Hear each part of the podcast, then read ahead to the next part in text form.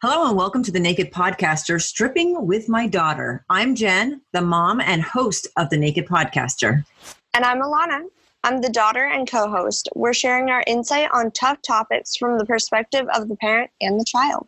I'm so glad you joined us on this journey. Let's get started. Woot. Woot, Alana. Today we are talking about anxiety, depression, with a little bit of addiction.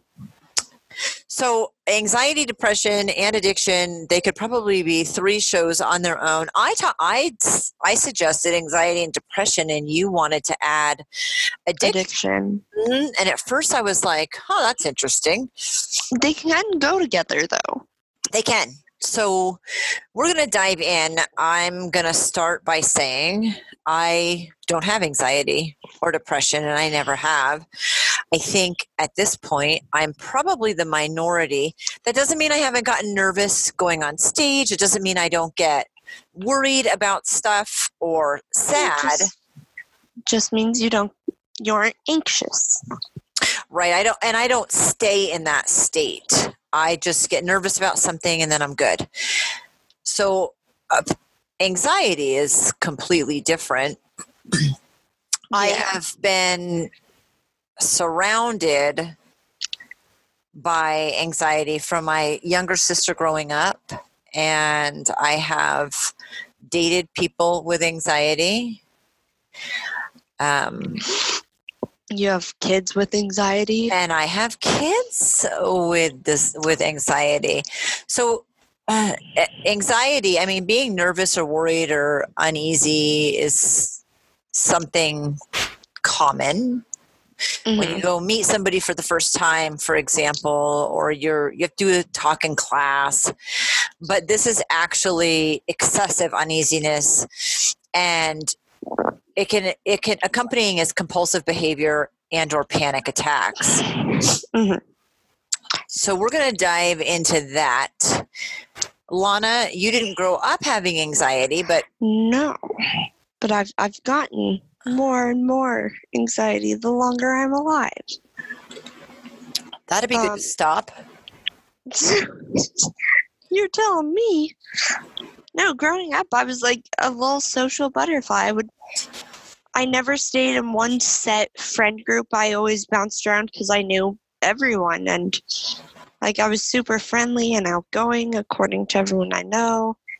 Like, but just over time, I've stopped being as much of a socialite because, like, it's just talking to people and going out. Like, this weekend I'm being dragged out by my classmates to go hang out with another class. Like, I'm already dreading it, and, like, I don't want to. It's like the anxiety's already starting to, like, set in about something that's a couple days away. I'm like, I have bad test anxiety, which that one's a lot more common, but there's different forms of anxiety and there's different levels, and I feel like everyone can relate to one or the other, but on a more mild level.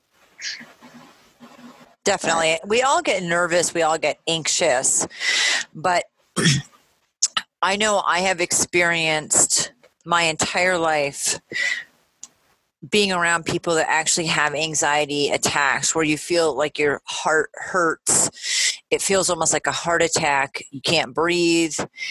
And how helpless that feels to be with that person and really not be able to do anything except hold space for them while they go through it. I know with one of your siblings, she asked me recently what was difficult about her being at the end of high school, because, you know, when you guys become seniors, you get a little more difficult. And I said the only thing about her that was hard was that when I disciplined her at that age, and maybe she wasn't making the best decisions, it would often send her into this massive panic attack where then mm-hmm. we were dealing with the issue that was going on. We were dealing with the anxiety and the panic attack. Right. And, you know, you have a couple adult sisters, siblings. You have several siblings, actually.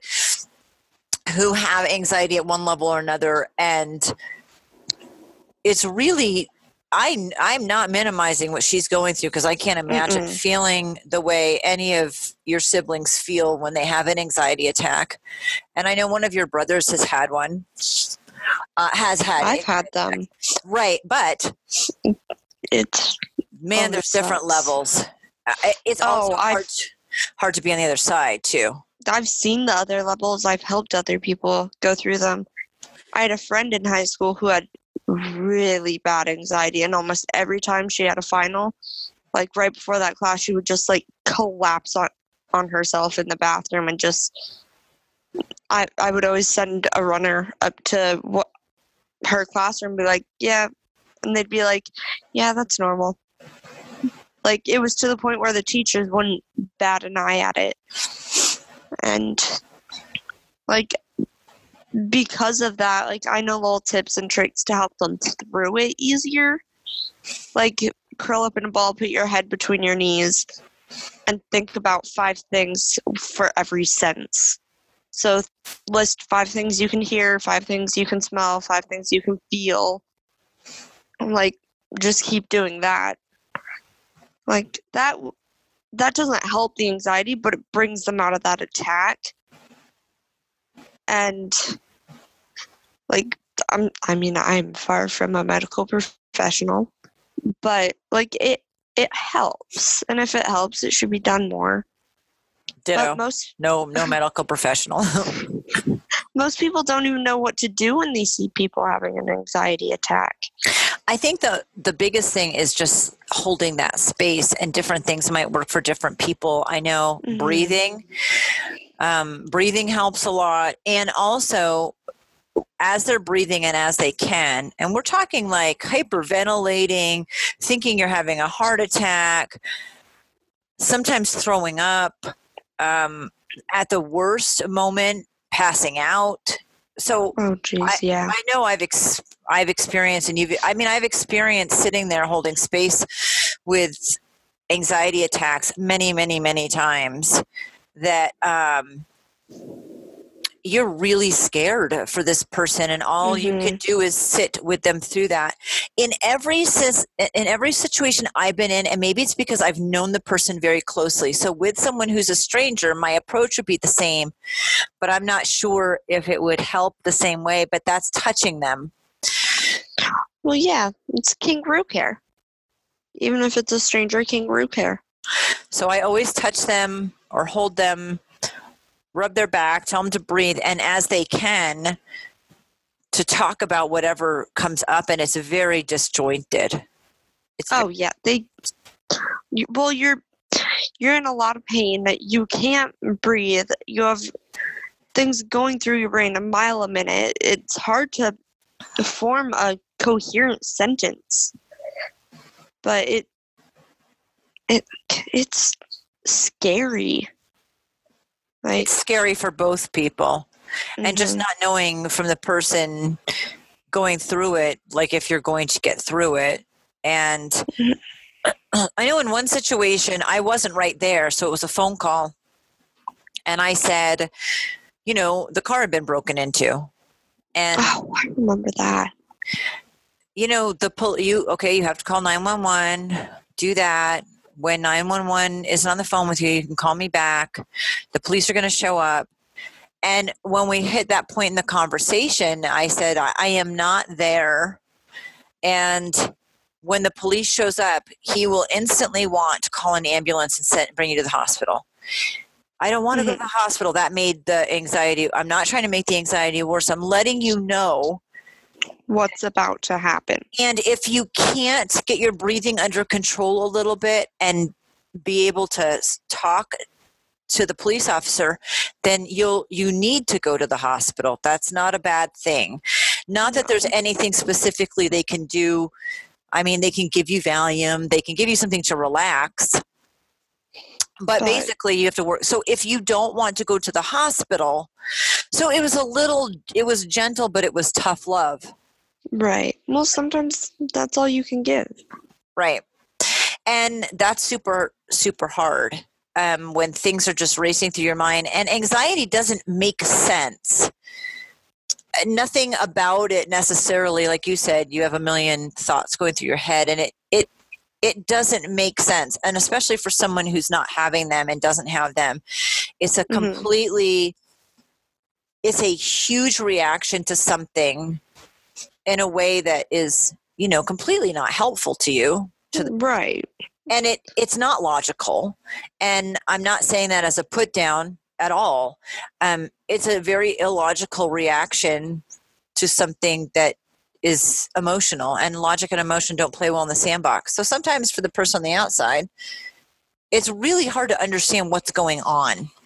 Mm-hmm. Well, yeah.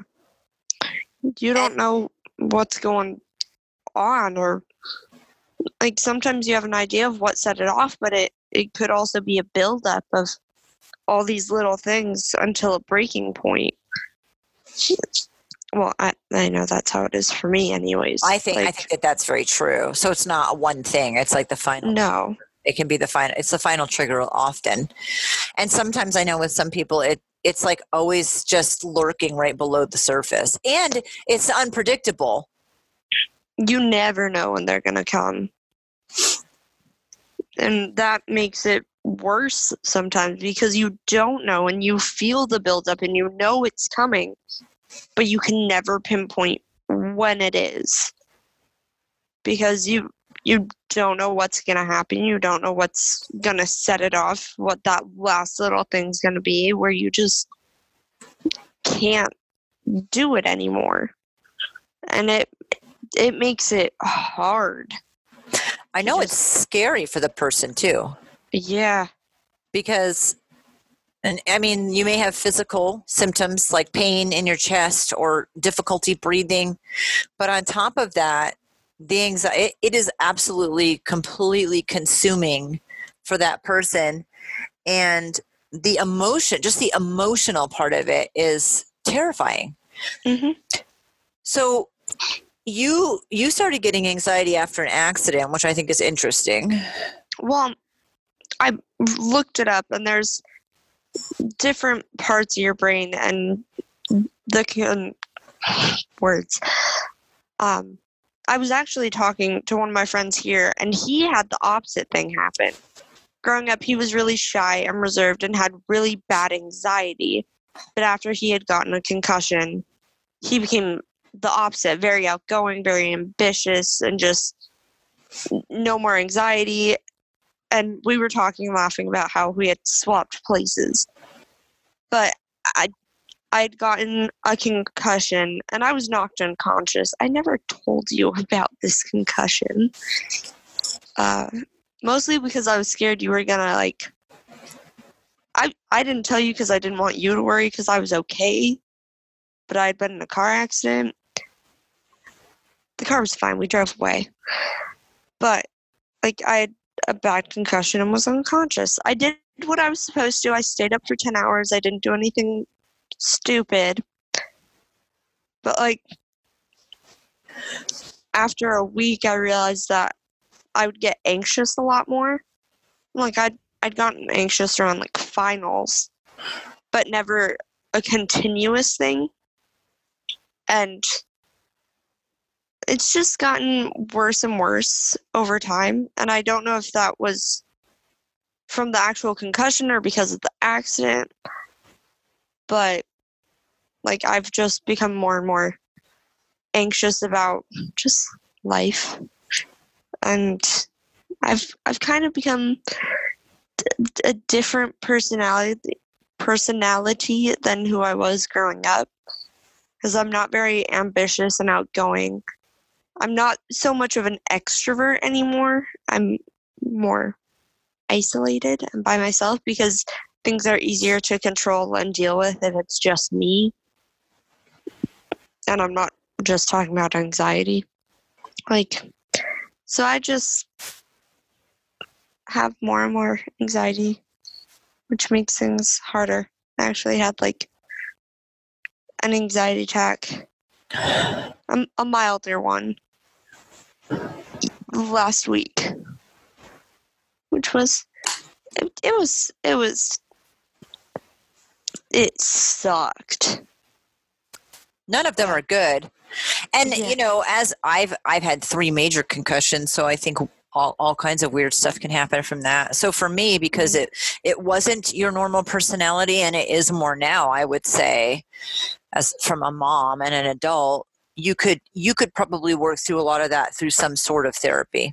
Right. It's and going and doing that. Yeah, it's going and doing that. But that's part of a self-care thing.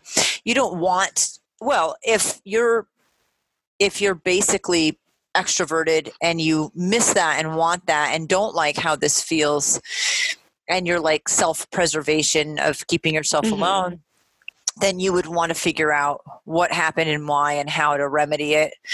I think no matter what, some sort of therapy is helpful. And sometimes it's traditional therapy, going in and talking to someone about stuff. There's nothing wrong with that. I think you should be open to anything. There's hypnotherapy, there's NLP, there's EMDR, energy work. Energy work, I thought, oh, that's woo-woo and it doesn't make sense to me. And once I met an energy worker who was a physicist and explained the science to me, and I could make the logical connection, it is absolutely sense. It's my favorite. Energy work is my favorite modality for getting help on any kind of, for anything. And what I see is a person who's really, really, really struggling. And sometimes it's every once in a while, and sometimes it's really often, and how debilitating that is. Mm-hmm. And I don't want someone to feel that way and live that way and have to, anxiety is a really heavy load to carry. And you don't want anyone to go through that. No. So when we're talking about the kids and stuff, I think the tips and tricks and help we can get out of this is you can find different modalities of help that work. Everyone is a little different in what speaks to them. But it's absolutely possible to get past it. I know you and one of your older siblings have the same sort of attitude, and she's had anxiety most of her life, and it's I would have to say, if I'm ranking, hers has been worse. I believe that. Like, I'm not minimizing your anxiety, but her anxiety attacks have been more frequent for most of her life and worse. And she's very introverted by nature, and she's older now and, you know, has lived on her own for a while, and she's learned to power through them. And that's how you describe. So what you two do, you know you have anxiety, you recognize you have anxiety, you've either tried to get help, or you're not ready to, or you're not sure it will, or whatever. But you've hit a point where you have made it manageable. So tell me about how you do that, because I know that your stories are similar. Well, for me, like last week, I had one, and the thing that set it off was I ordered food, and it was supposed to get delivered, and I ordered it around 1, and the app I ordered through kept messing up. I'm like, I kept trying to talk to representatives, and they just kept blowing me off.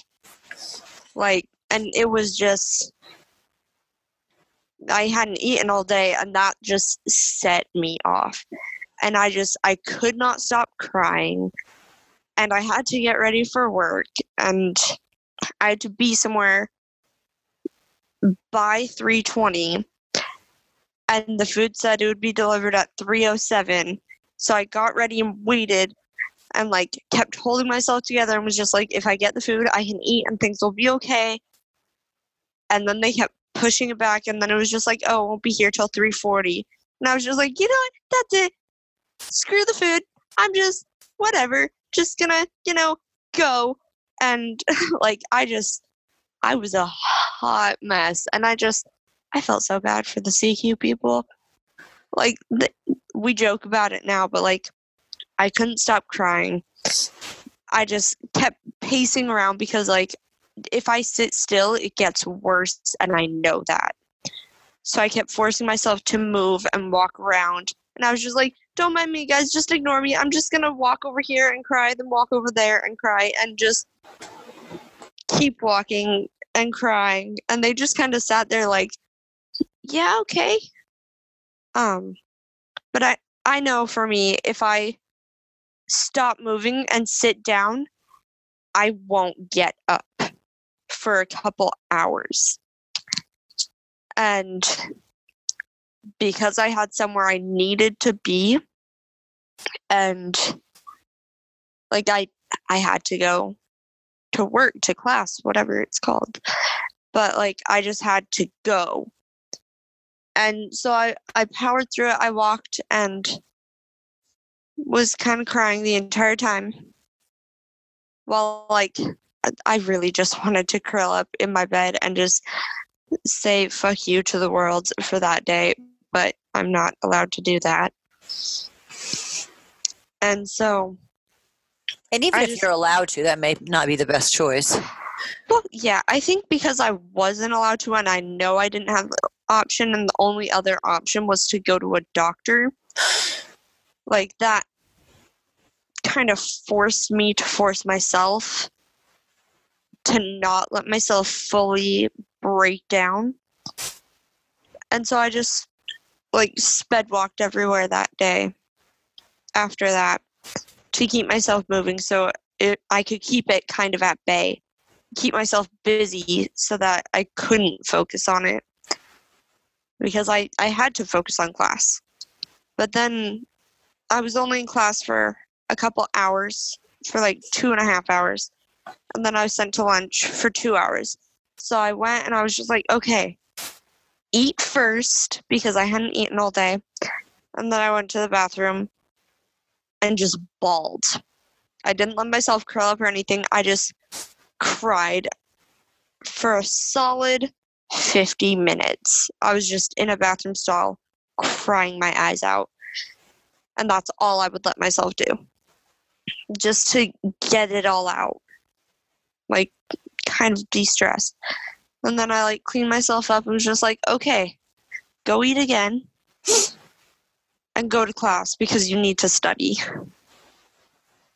Because I had a test that day also, which made it worse. And I did worse on that test than I had done on a test in a while, because I was still so out of it. Okay. I mean, I got an 88, but like my normal's a 96. So it just kind of makes does it make everything fuzzy, or you're just disconnected, or I'm not focused? Okay. A little bit of all the above. I was very out of it. I couldn't think. Like, I would read the question 5 times, know the answer, but it just wouldn't connect. So it just, I'm glad it was that day, but it also sucks it was that day, because I did have a test, but because everyone passed the test, we got to watch a movie for the rest of class. So it was low-key day. It was a very low-key day, which helped. So I was able to just sit and unwind. I don't even remember what movie we watched, because I wasn't really watching it. I was just having a silent breakdown. So statistically, 8% of children and teenagers experience anxiety. Most people develop symptoms before 21, and of adults, it's 18%. So you can see 8% to 18, it moves up as you're an adult. 18% of the population, and anxiety is considered highly treatable, but only 37% of people with anxiety get treatment. So you have like this population of 63% of people with anxiety who aren't getting help. And there's 5 different types. So as we're talking about the difference between you and your sisters, or different people, and there are different levels. Like, one of your siblings has anxiety, but she has OCD, and it's that is a type of anxiety, all the way to PTSD. So you can have it generalized, which is more like I believe what you are. And then you can have panic disorder, which is one of your sisters who called me when, you know, her car got broken into. And I called her that day too. Right. And I always try to connect you guys as siblings if I hear from you, because I know you can help each other in different ways, just as siblings, but also as someone experience it. So here's the problem, though. There are some triggers in anxiety. I want to talk a little bit at some point in our conversation that, you know, we can talk about suicide, and some people that are suicidal have depression, but not all. Some people with anxiety have depression, but not all. So not all. A lot of these things go hand in hand, but it doesn't mean you necessarily have them. And you brought up addiction. So I'm actually, I actually want to jump into that first, because there are 11 major triggers to anxiety. And I want to, can we chat about those? Well, yeah. Okay. I don't know all 11 because... well, I looked up stats. Oh, just because... Well, I didn't know what we were talking about until like 10 minutes before this meeting. Well, I know, because we usually decide last minute, because we just jump in. We just have a big list, and it's whatever we're in the mood for that day. And sometimes it's based on what things that are coming up in our life. Or what have happened. Yeah. Like with 18 kids, certain things continue to like present themselves, right? And so anxiety is an issue that has been presenting itself lately within our family. So it's easy to discuss. Because, you know, kind of. Because we're living it. So the first one are health issues. So it can be a really traumatic thing, like you find out you have cancer or you have a chronic illness. Yeah, that would, I can see how that would happen. So that can be like as an adult when you go from that 8% to the 18%, although it's usually by 21, and an illness or something shocking like that can happen. Medications can trigger anxiety. It can be even like cough medicine. Birth control pills. Oh, wow. Right? So you need to really look at, one, those are the first two things that we just talked about are medical, where you could discuss things with a doctor. So like for you, where it came on after a traumatic accident, an event that affected your health, you could see, was it the event that did it? Or is there something that you're taking? Yeah, I don't know, because I never went to the doctor. Mariah. Or talked about it. And I know you're not on any medication. You're not on birth control pills. There's nothing. Right. But, I mean, you know, you can talk to someone from a medical standpoint. Caffeine. Right. So I want you to think about your siblings that have anxiety, that struggle with it the most, and yourself. And this is going to be so fun. So caffeine. Now, you do not take caffeine because you're allergic to coffee. And so if you get it, it's not from that. It might be a Red Bull or something like that. Ew. But I rarely drink energy drinks. Right. So these are, like I said, like medically, maybe that was a trigger initially. And now you're kind of caught in that time warp of anxiety attacks from the car accident. But caffeine is one. Skipping meals. Huh. That's weird. Ooh. Well, I mean, I can see how that might be relatable. Oh. Yeah. My stomach's trembling too while we're doing this. Okay. Yeah. Well, you know, you should. So I know like specifically for you, but I'm looking at your other siblings, caffeine. Yeah. Caffeine would be something I would tell them to cut out. And not eat regularly.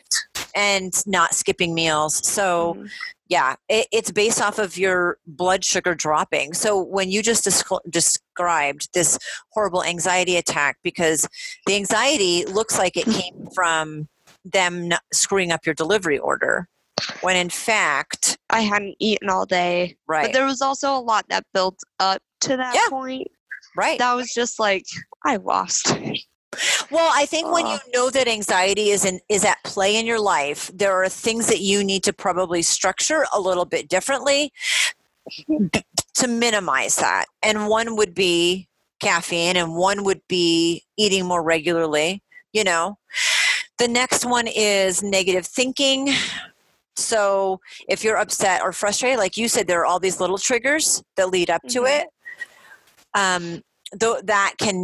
That can help. So I think it's a drop in the bucket. When you describe it and siblings describe it and my sister describes it and my partner describes it, there's not any, like, if I say what triggered this, nothing. Everything. And every, right? Okay, we just gave two different answers that are both accurate. Nothing and everything. Okay.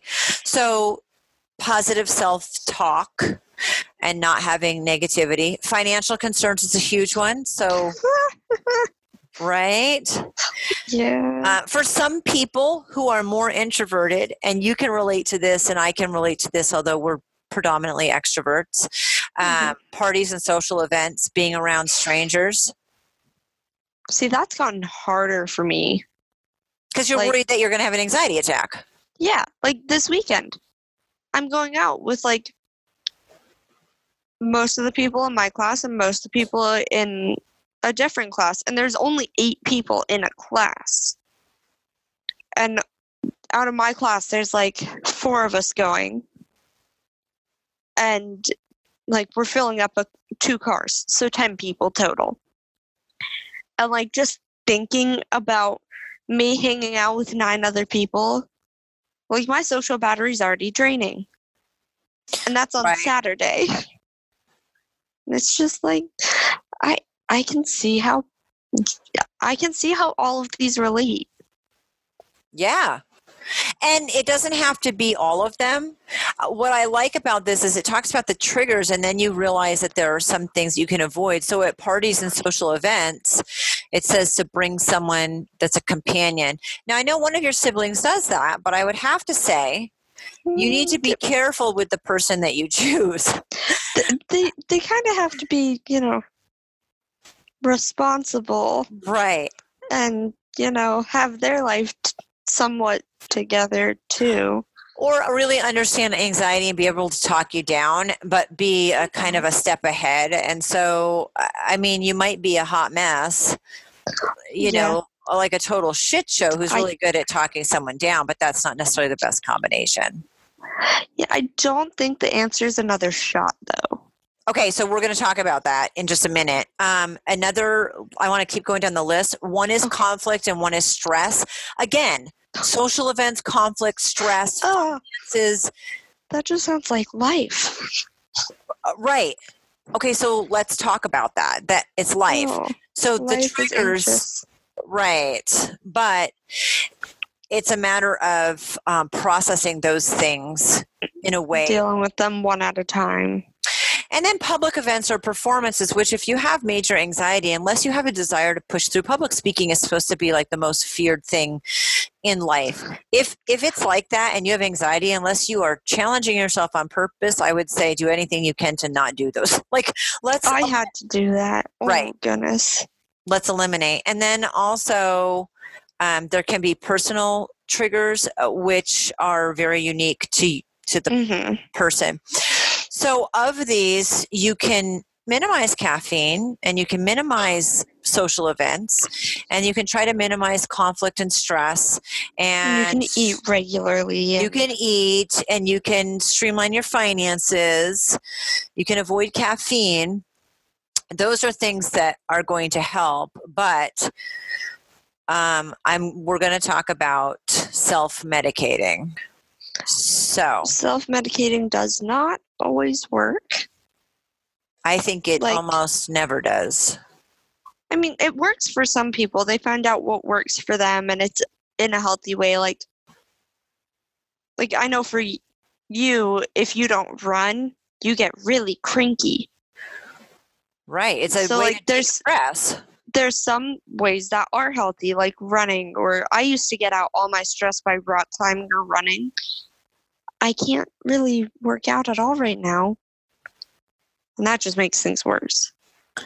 Correct. So I run, and if I don't run, I get cranky, which that's totally fair way to say it. Mm-hmm. The thing is that you can look at a million different studies that have been done scientifically over a long period of time with many people about the effects, one of exercise, two of just being outside. walking 20 minutes outside off of city streets. It doesn't have to be on a trail in the middle of a forest, but in nature without the distractions of the city. So 20 minutes, what 20 minutes does to your brain, being outside in the sun, what sunshine does to you, what exercise does to you, and what smiling does to you. So we have, that's 4 different things that you have total control over. Smiling at people, just smiling at people. Well, smiling at people can make their day too. Their day, but it also triggers things within your brain. And then getting outside. So where you just said, you know, if you don't go for a run, you get cranky. Yes. And if I don't run, like when I was in a boot for 6 months and I could not exercise, it's not like I was this raging bitch. Okay. Well, no. Right.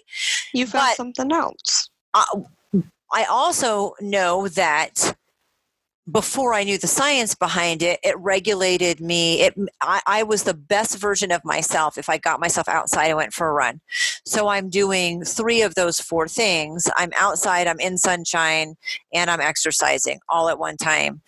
And that really helped me decompress. And I'm not an introvert, so I don't think to process. I talk to process. But it taught me how to think to process more, because when you're exercising, when I'm running, when you're rock climbing, the thoughts that kind of start coming unfiltered when you relax just a little bit are so different than how you think when you're not in that activity. And there's a ton of science to prove that. So no matter what, if you're suicidal or have depression or you have anxiety or you're really struggling with negative thoughts, I'm going to tell you to do the same 4 things. The same 4 things are scientifically proven. There's great information on what smiling does. A couple years ago, at the girls, when 3 girls graduated, and I went to the graduation. Oh yeah. Okay, were you there when the 2 of them graduated from Damani? I don't remember. There was a girl that got. What year was that? It wasn't. It was a year ago. A year and a few months ago. So I don't know if you were there, but there was a girl that got up to speak. And she got up to speak because she earned the superlative of like smiles the most or something like that. And she got up to give her talk and she said, you know, I earned this superlative, which is interesting because in my freshman year, I tried to commit suicide. And and what a dark place she was as like a 14-year-old and all of her thoughts. And she decided when it wasn't successful that she would just start smiling. She didn't know the science behind it. She was just kind of like, let's fake it to make it. And it started to be transformational. And, you know, within a 4-year span of time through high school, she gets this happiest person, most smiley, you know, and this award, but through that process, it was, I'm imagining, and she expressed, it's kind of confusing that you're smiling at people, but this change is happening inside you. And she started looking into the science behind it and how powerful it is. And, you know, she's a teenager. She's not an adult. Frontal lobe's not fully formed. She went through this process, and it's just really... It's really powerful what these 4 things can do. So people can look that up on their own. And I'm all about fake it till you make it. You might be smiling at people in the grocery store and wanting to die inside. Yeah. But you're open. So there are all these things we can do to reduce anxiety, and we can also know that it's treatable, and not even 50%, not even 40% of people who suffer from anxiety are actually getting help for it. So there is help, and then there are all these things you can do to help with it. Yeah. So let's talk about self-medicating, because when I drank, what I love is that I hit this point where my shoulders drop. Yeah. Wait, and I've talked to you guys about this. Do you feel like a sigh? Oh, okay. Yeah. That's the best way to put it. Like your shoulders drop, everything relaxes, and it's just a decompressing sigh of relief. And I think for me, I don't realize how much I hold tension because I feel happy and I don't feel tense or upset. I have a very optimistic, upbeat attitude almost always. I don't drink to escape the things that I don't like. I drink because I like that feeling that I can relax into myself a little bit more. Right. And, oh, excuse you. You are like the hiccup queen on our podcast. That's a free bonus to all of our listeners. Free bonus. Alana will randomly hiccup.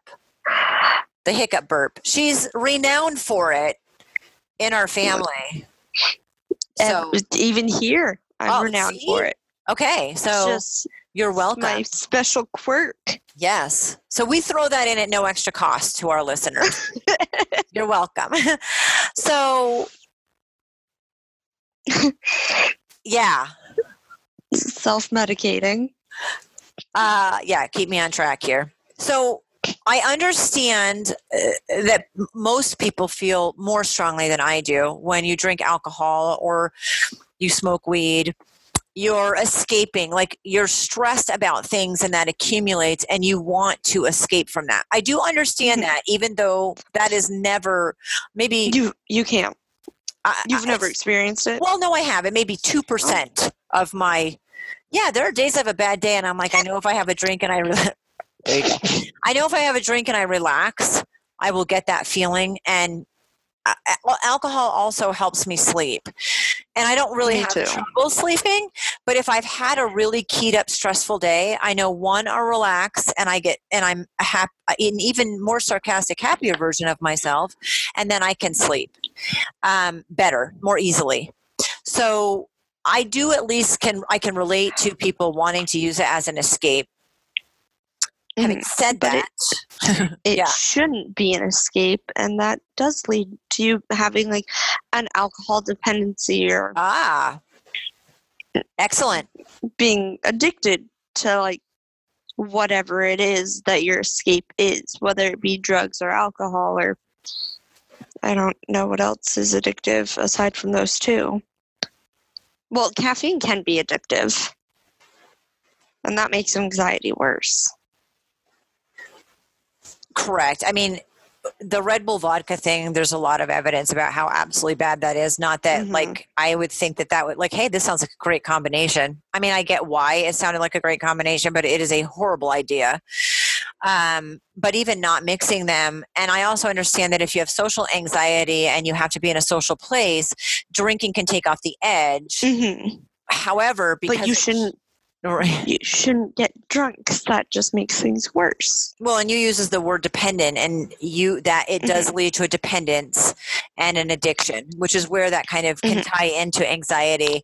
I would say from my experience and no medical or scientific background that my family members that I'm close to that have the highest rates of anxiety also have the highest rates of being addicts because it's so easy to self-medicate and it escapes them from that moment. The problem is that we can look at the pattern and it actually makes anxiety worse. So what you're doing to escape from anxiety is actually contributing to the anxiety attack. And one of your sisters has anxiety attacks very regularly if alcohol is involved. Yeah, it wasn't even this regular growing up too. Like it's gotten worse and we can see that. Right. And I hope she knows that. But the connection of why it's worse isn't there. Well, I mean, from a medical standpoint, it's changing levels of the serotonin and the neurotransmitters in the brain, which can worsen it. It's also low blood sugar, dehydration, increased heart rate, increased stress. I meant, like, in her mind, it's not there. Like, we can see what's making it worse. And we can tell her what's making it worse, but that doesn't mean that she'll listen. No, and that's going to happen. There are also a lot of things, like you guys were raised with a mom that was very, very healthy. I'm all about healthy lifestyle. And there's tea, there's smoothies. I love tea. Right, me too. tart cherry juice, green tea, extra water. So there are things that you can avoid, and then there's things that you can add. Exercise. That'll make things better. Right. And for someone who has to manage anxiety, and then like you, learning how you can push through it, or that movement helps you, or, you know, for your older sister, she just has to give herself a pep talk and push through it because she knows she has 100% success rate of making it to the other side of whatever is that situation.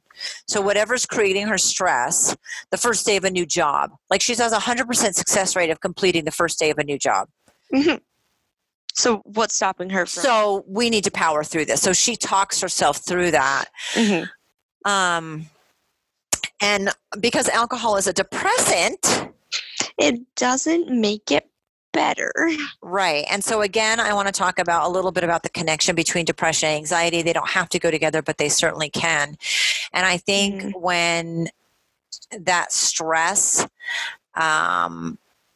is really overwhelming, because it does feel overwhelming, financial stress, work stress, friend stress. Like it can get overwhelming. Yeah. I mean, life is hard. You know, your car breaks down and then it gets broken into, and then you get sick and have to go to urgent care, and then your tire pops, and then you're, you know, I mean, you have an issue with your roommate. It's always something. One thing after the other. So there are ways to set yourself up so it doesn't happen like that. I actually think you're more of... It might have been that you had depression from past stuff before, and that accident triggered the anxiety. Because I think you have, here I am, you know, I'm not a doctor, but I play one on TV. Yeah. It's anxious distress where you feel tense and restless and have trouble concentrating because you're so worried, and then it triggers it. And so, and who knows, I might be wrong, but,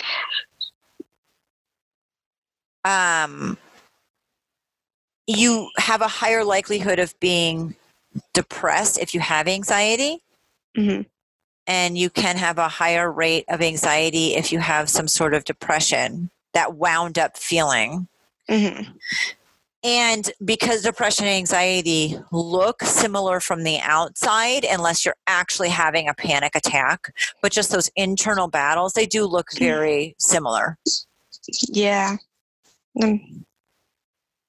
I'm not saying it always does, but it can lead to addictions because of the escape. Right. I like that correlation. Yeah. Thanks. Yeah. When you said, let's throw in some addiction, I was like, really? Yeah. Right. Like you said that, and I was just like, we could put something else that would also relate to both of them.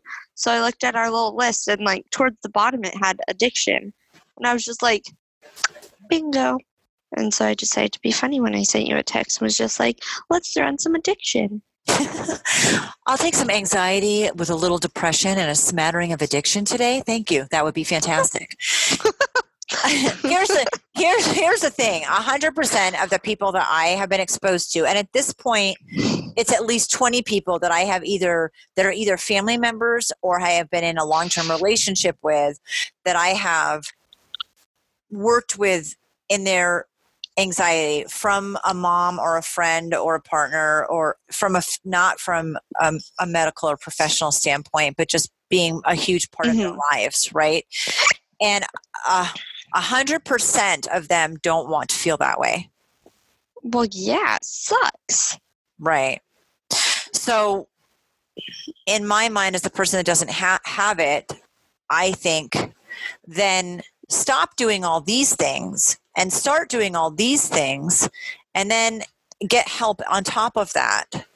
Well, because doesn't that make sense? But doing a big change like that can cause more anxiety. Yeah, right. And like they know that, so they don't want the change. But that's because they're looking more short-term instead of long-term. But that's also, I'm also in that boat. Right, because you're not getting help, and I'm looking at you like, hello. I'm going to go drink tea instead of a monster. Well, I mean, I think okay, so first of all, the internet can be your friend. There are a myriad of different things that can help. Exercise mm-hmm. is number one. The number one natural thing to help anxiety is exercise. Get outside and take a walk. The next is meditation, which is super hard to do. So you can do guided meditation. And this isn't like a self-help podcast. This is us discussing really tough stuff, how it's related to you as a kid and me as a parent. And like you stated in the beginning, you really haven't talked, we've talked about your anxiety, but not the car accident. And the car accident really doesn't matter. Well, yeah, I never told you. Right. Like it started and we have to deal with it is more my train mm-hmm. of, if I can't help, if there's nothing to do to fix the car accident and the concussion, which there's not, then that's moot at this point. It's just an interesting chain of events that triggered an emotional change in you. And that's the part that I would focus on. But relaxation, exercises, writing, time management, aromatherapy, CBD. I do aromatherapy in the house. I have like most of your life. I know. I love it. Right. But that doesn't mean I can't do CBD though. In the military? Yeah. Right. I'll get in trouble. That's fine. But I mean, if I give you 10 natural remedies and you can't do one of them, like herbal tea is number 8, you know. I have tea too. I think what's frustrating for me as the caretaker of the person with anxiety, let's call me, that's a good name. Yeah. A title. Yes. I'm the caretaker in this situation. It feels awful for that person, and it feels awful for me as a caretaker. And we both feel helpless in totally different ways, and I can't fix it. When you come to me and you've got a cut or even a broken bone, I can make sure that gets fixed. I can neosporin the shit out of you. I can give you the tea that makes you feel better. As a caretaker, a mom, there's a ton that I've done through all of your lives that helps you feel better. And then you hit this thing where a child comes to you with this in the state of a panic attack or massive anxiety, depression, addiction, and I can't neosporin that. No. So it's a very helpless feeling from both ends. So still from my perspective, I'm saying from the caretaker's perspective, I'll be there 150% of the time. Every single time I get a phone call or a text or a situation that comes up, I'm 150% there. But I can't fix this. Yeah. You need to fix this. You need to take accountability, and you need to go to the doctor. I mean, whatever. I told one of your sisters recently, you should have a doctor's appointment and get blood levels checked.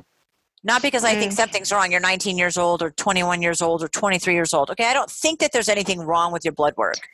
It's a very, very easy thing to get done and rule out, and you have a baseline. That's all. That's all it is. Mm-hmm. I'm not looking for answers. Smart to get it done. Okay, there you go. There's that too. I mean, you know, I'm a big, huge advocate of preventative maintenance. You get your oil changed on your car, and you take care of yourself. Right. This is the only body you're going to have. You don't get to replace it and keep going yet. So if your body's breaking down, if you're breaking down, you need to be as preventative as possible.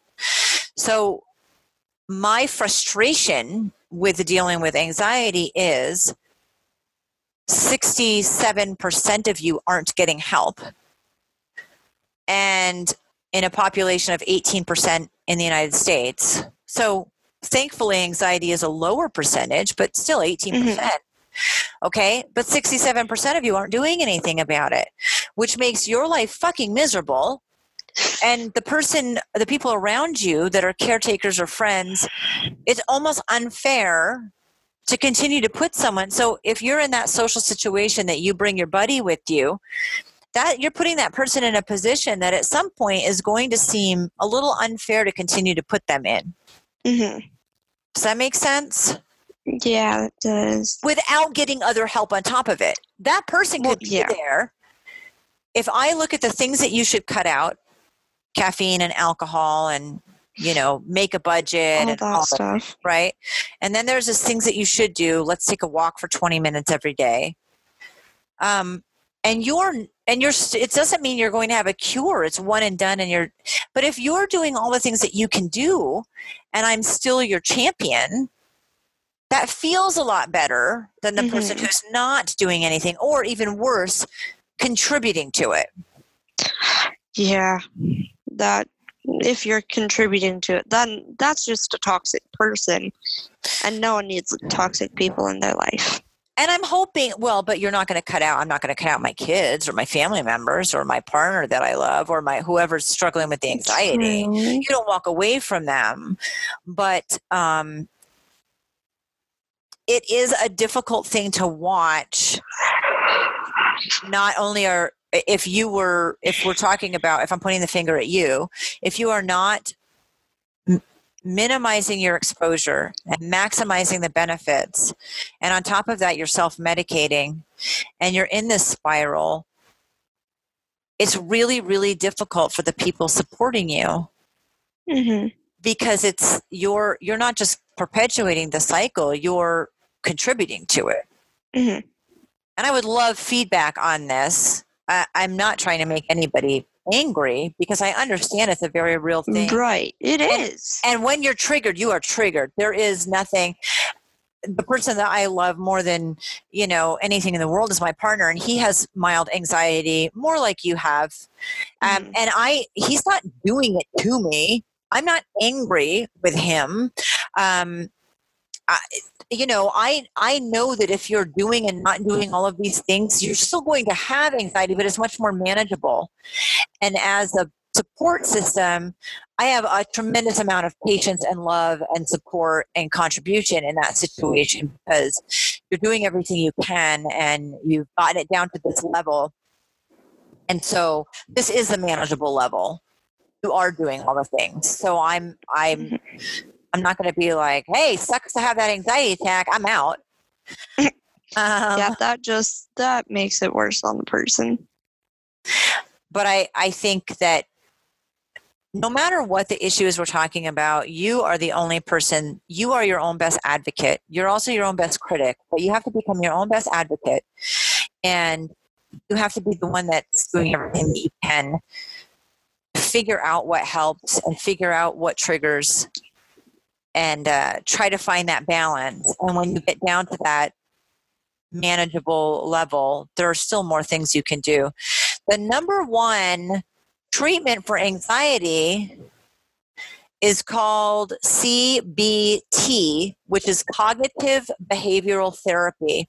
It's a very specific kind of therapy. I still am going to go on my personal, I'm not a doctor, but I play one on TV. I think everyone's different, and where I thought energy work would be totally woo-woo, when I really learned about it and opened myself up, and I had someone who held that space for me, it was the best thing ever for me, better than anything. And I've done hypno, and I've done all kinds of different things to try them out. You never know what works. Right. So I would say try everything, even if you don't think it's going to work. And also depression and anxiety disorders are treated very similar. So this goes for both. So regardless of if they're connected or if they're not, CBT helps changing your thought patterns with realistic. So it's retraining your brain to think in a different way. And you can write down positive affirmations and tattoo them on your body and say a mantra. And it won't work if you don't actually believe it, which is going into the brain. Now, although I am supernatural and I am not pro-medication, for the most part, I also think they have a place. And sometimes that place is long-term, and sometimes that place is in the interim, and I don't care. But I think when you hit a point that it's bad enough that it's affecting your life on maybe a daily basis or in a very overwhelming way, your ability to function, I don't think that, first of all, antidepressants are the number one medication prescribed to people 18 to 44 years old. That says a lot. in the U.S. Mm-hmm. That's crazy. Number one, I would like ibuprofen's not, and antidepressant. So I don't think that there's any shame or issue with utilizing an outside source in a way that even just interrupts the process. It's like alcohol where you get to take that breath for me. Yeah. You get to take that big breath and move on. I think that if you need it, there's no shame in that. Like, just imagine taking that big breath, but never having to come back. Right. Like, or being able to take breaths on a regular basis. Oh, that would be so nice. Right? Because that's how I feel most of the time in life, although I notice it more physically if I've had just a little bit of alcohol. But we also have the ability to have support groups. There's lots of relaxation techniques and places we can go, yoga, breathing exercises. Yeah. And don't minimize at all. I'm not going to minimize the role as the caretaker or the support person. No, so that's still a great role. Yeah. And it's important for you going through anxiety and me as a caretaker that, yes, that's a great role. Mm-hmm. So we're about at the end of our time. I feel like we've definitely bashed the crap out of anxiety, depression, and the way it can lead to addiction. And we have people that we have been concerned about in our family. Where would you like to end? Well, I think anxiety, depression, and addiction are all their own beasts, but they're all manageable. And they get worse if they're all combined. So it's better to deal with them one at a time and battle one demon at a time than to try and take them all on at once, because that will just throw you down a pit and you won't really get out of that. So I think it's easiest, in my opinion, to change smaller habits first and lean away from the addiction so that it's not egging on the anxiety or depression. And then pick the lesser of the two. So whichever one's not as big of a demon, and take it down first. Because if you take down that one demon, the other demon's not as big. Okay. All right. So it's knocking down the molehills. And I would say in my mind, my ending piece, because this is how my brain works, is to write down the list of things that are triggers, like physically write down the list. And next to that, write down the list of things that can help that are natural.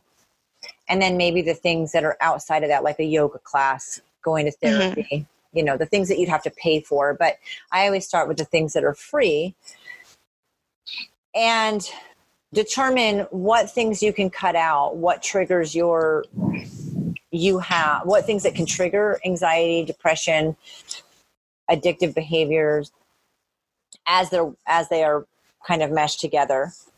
And eliminate those, because you can drink less coffee. That's not hard to eliminate. No, it's not. And you can take a walk, and starting with those things, one, because they're free, and two, because they're manageable and not overwhelming. No, it's just a walk in a park.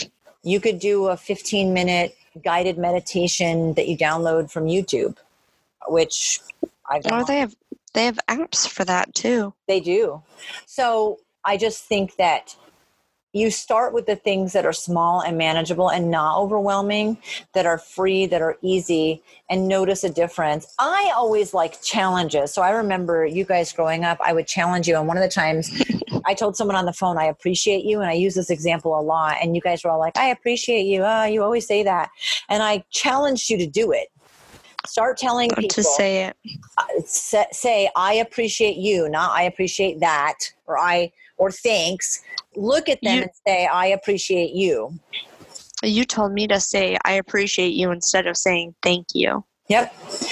So challenge yourself, smile, see what it does. I like to be standing at the front. If like there's a group of us walking and I'm at the front, I like to smile at the people walking towards us because I hope you guys behind me see it.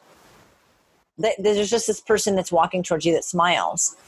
Mm-hmm. And whether that person smiled first or I'm triggering it, but I like to try I have a goal to trigger, to smile, to trigger other people to smile because, and then anyone who's behind me will see them smile and it will trigger them to smile. So do silly little dorky challenges that are easy. Mm-hmm. You don't have to believe it's going to work. No. Just be like, challenge accepted. I'm going to do it. Try to prove us wrong. Yeah. Yeah. Do it to prove us wrong. You'll see we're right. You will. But also you'll have the benefit of having done mm-hmm. it because it makes a bigger difference within you than it's doing to the people around you. But it's compound interest because you're making a difference to everyone. Well, around you. Yeah. It's a positive difference. It is. Which is better. And start small and like if you're worried about finances, scheduling therapy appointments is going to stress you out more. So don't start there. Well, no, start by budgeting, like talking to a financial advisor and figuring out a budget that works for you and still gives you a little bit of play money. Yeah. While saving. What about green tea? Okay, I have green tea. It's in my cabinet. I'll start drinking it in the morning. You know, switch it out for coffee. Or drink 1 cup instead of 4. Oh, yeah, that could help too. On that hiccup, I think we've given perspective for the person going through it, the perspective of mom and child, the person going through it and the caregiver or support, and tips and tricks that can help people. And now I'm just excited about feedback. Yeah, me too. All right. Any more hiccups for us today? No, I think that's it. Just the 4. Okay. Well, we will be here next time with more hiccups. Thank you for joining us today on our adventure. We love engaging with all of you, so comment or get in touch. I'm glad you were willing to bear it all with us today. We look forward to hearing from you.